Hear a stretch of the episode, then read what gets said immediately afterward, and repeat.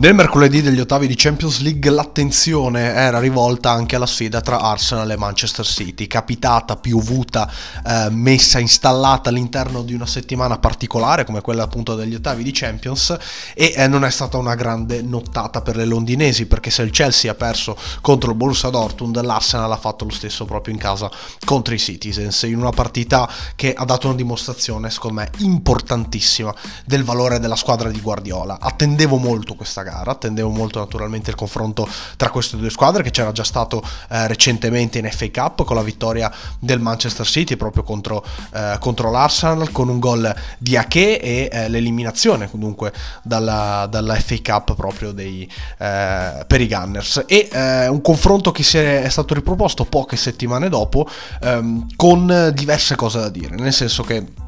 per eh, iniziare eh, prima di questa partita. Eh, L'Arsenal aveva subito un, rallentamento nelle ultime gare di Premier soprattutto. Mm, sabato scorso uh, i Gunners non sono andati oltre l'1-1 contro il Brentford, peraltro in una gara dove insomma è stato molto contestato un gol in fuorigioco in un weekend in- disastroso per il VAR in Inghilterra. Il Brentford ha segnato in fuorigioco, Arteta si è lamentato, l'Arsenal si è lamentato, alla fine uh, la, la partita comunque è finita sull'1-1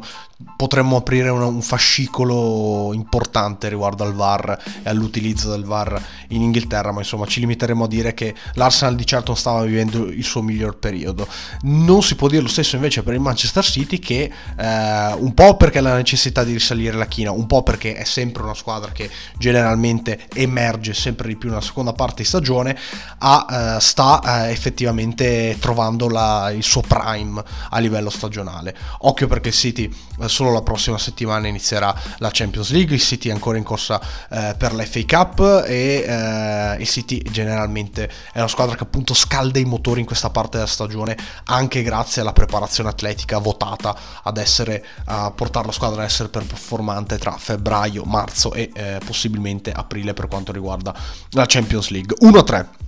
il risultato finale eh, in una gara eh, importante a livello di classifica e anche a livello di risultato perché il Manchester City aggancia l'Arsenal in testa alla classifica per la prima volta dopo le primissime giornate di fatto. E eh, ricordiamo però che l'Arsenal è virtualmente comunque primo da solo perché ha una partita in meno, calendario molto fitto con le Premier League, con i recuperi spalmati nell'arco della stagione per via delle competizioni, sembra più l'NBA la Premier League con questo calendario eh, un po' sfasato e eh, che alla fine porta le squadre a giocare le stesse partite quasi solo alla fine dell'anno. Sta di fatto che comunque il Manchester City eh, si è dato una botta di adrenalina secondo me innanzitutto e ha dimostrato di essere una squadra più forte dell'Arsenal eh, di, di adesso perché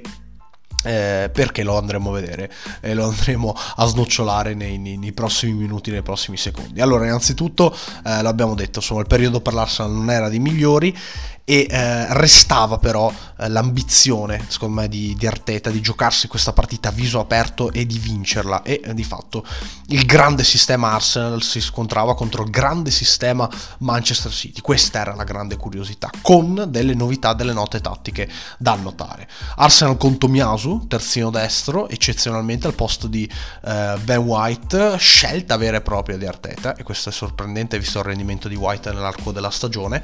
con l'intenzione probabilmente di andare ad assaltare quel lato lì eh, e a concedere meno spazio eh, in, eh, in verticale attaccando appunto. Giorginio al posto di Thomas Partey che non era disponibile e eh, una delle primissime gare di Giorginio, il primo grande big match di Giorginio con l'Arsenal Martinelli eh, invece mai in partita, mai coinvolto, spesso accentrato eh, nel, nel, nel, sistema, cercava di trovare eh, spa- per vie centrali spazi, linee, ma Manchester City eh, è apparso anche molto compatto per vie centrali, lasciava degli sfoghi laterali e lì eh, Martinelli non, non, è mai riuscito a, a sfondare. Quindi molto spazio sulla sinistra per l'Arsenal, spesso cavalcato da eh, Zinchenko, ex di turno che molto spesso siamo abituati a vedere verso il centro del campo, un po' come fa e fece Cancelo nei suoi anni ormai eh, lontani al Manchester City. Eh, Zinchenko invece esternamente secondo me non dà la sua miglior versione di sé e um, Guardiola l'aveva capito nel senso che eh, quando Zinchenko giocava al Manchester City perché anche Guardiola un prodotto anche Zinchenko un prodotto di Guardiola eh, ecco quando, quando l'Ucraino giocava per, per Guardiola certo eh, sì partiva da quella posizione lì poi in realtà era un calciatore che svariava e Guardiola preferiva posizionarlo comunque verso il centro del campo, solo tatticamente andava bene schierarlo in quella posizione lì o comunque averlo in quella zona in fase difensiva. City invece che eh, tornava a, riproporre la difesa 3 con Walker, Ruben Diaz e Ake, ma la cosa in- interessante alla vigilia di questa partita era vedere come il City si comportasse senza dei quinti, perché di fatto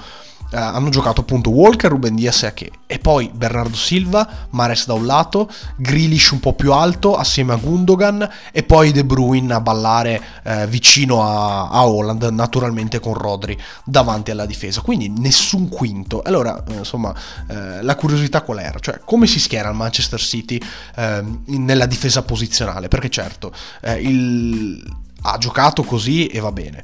Però eh, l'Arsenal è una squadra che ti costringe più di altre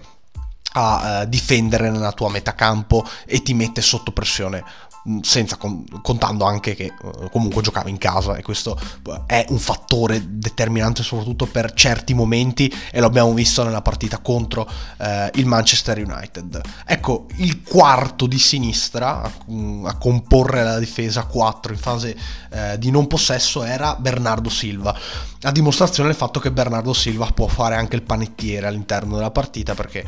è un calciatore di un'intelligenza tattica superiore, l'ho visto andare a salvare un pallone sul, sulla linea in occasione del rigore poi assegnato eh, da, da, Taylor all'Arsenal eh, e oltre ad essere incredibilmente umile è anche incredibilmente intelligente e eh, non eh, si ricorda delle sue straordinarie doti tecniche se vogliamo e mette questa sua eh, umiltà a servizio della squadra. Ecco, mi ha impressionato veramente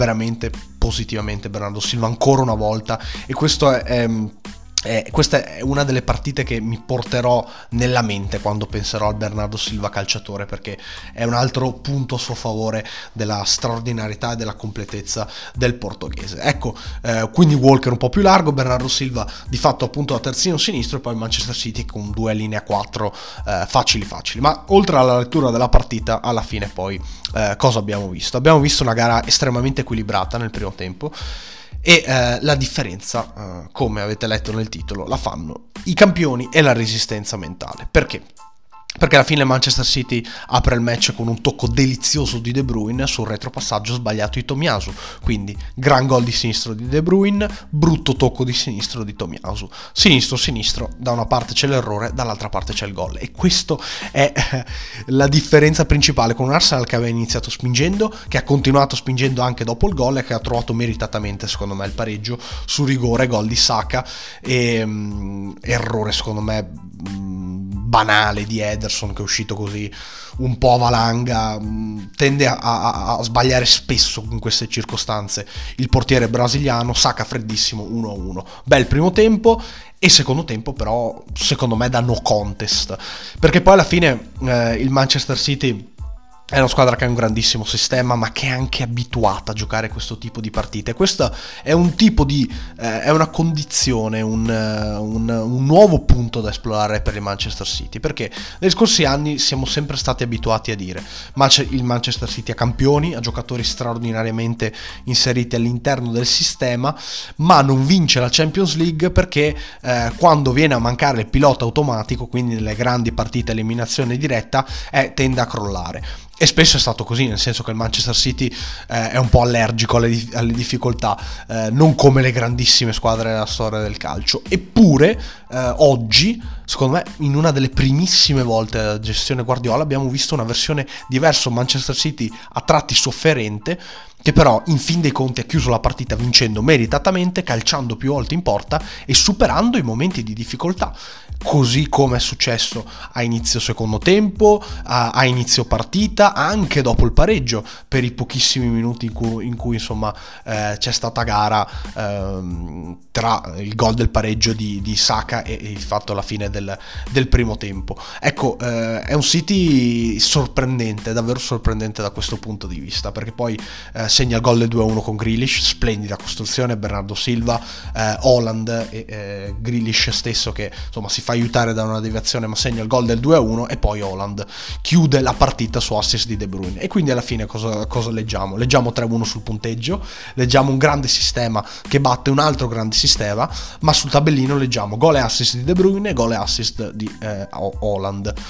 E un motivo c'è, nel senso che è chiaro che solo i campioni non bastano nel calcio moderno, in Champions League, in Premier League, in tutte le grandissime competizioni, solo i campioni eh, non bastano, così come solo la resistenza mentale con i campioni non basta, cioè eh, avere grandissime individualità e avere eh, un, un sistema, un gruppo collaudato certamente aiuta, ma non è fondamentale. Ci vuole anche il sistema, ma tre fattori messi insieme fanno una grandissima squadra, una squadra definitiva, letale, totale e che ha molte più chance di vincere partite, trofei, campionati. Ecco, questo è il, è il Manchester City di oggi. Il Manchester City di, di oggi presenta queste novità. Eh, oltre a naturalmente ai campioni del sistema, anche la resistenza mentale. Quindi molto interessante. Um, L'Arsenal adesso secondo me ne esce un pochettino più ridimensionato e eh, la percezione, secondo me, e ciò lavora- su cui dovrà lavorare Arteta è che, eh, certo, l'Arsenal ha fatto un grandissimo lavoro, però gli stessi giocatori probabilmente si rendono conto di essere ancora troppo indietro per livello tecnico, per livello corale rispetto a quello che è il Manchester City di adesso. E la paura di perdere potrebbe essere il vero e proprio fattore eh, pendente eh, della stagione dell'Arsenal in Premier League, nel senso che se l'Arsenal ha paura di perdere, la Premier League la perde di sicuro, se l'Arsenal trova entusiasmo allora può tirare avanti la carretta fino alla fine e potenzialmente vincere il campionato. Ecco, queste sono cose eh, difficili da pronosticare, però c'è da rendersi conto che esiste ancora una differenza importante tra il Manchester City e eh, l'Arsenal. Il discorso qual è per quanto riguarda Arteta e i meriti che ha l'allenatore basco? È aver posto il dubbio, cioè aver fatto pensare a qualcuno che il Manchester City non fosse poi così tanto un granché rispetto a quello che, che, che abbiamo visto nel, negli ultimi anni o quest'anno. Ecco, il Manchester City è ancora una squadra formidabile che eh, non a caso ha vinto 4 delle ultime 5 Premier League, l'Arsenal però è inserito all'interno dello stesso percorso di crescita e comunque, voglio dire, virtualmente ancora primo. Io eh, ho provato ad analizzarvela così, eh, Arsenal Manchester City 1-3, vi ringrazio per avermi ascoltato e come al solito vi do appuntamento ad un prossimo podcast.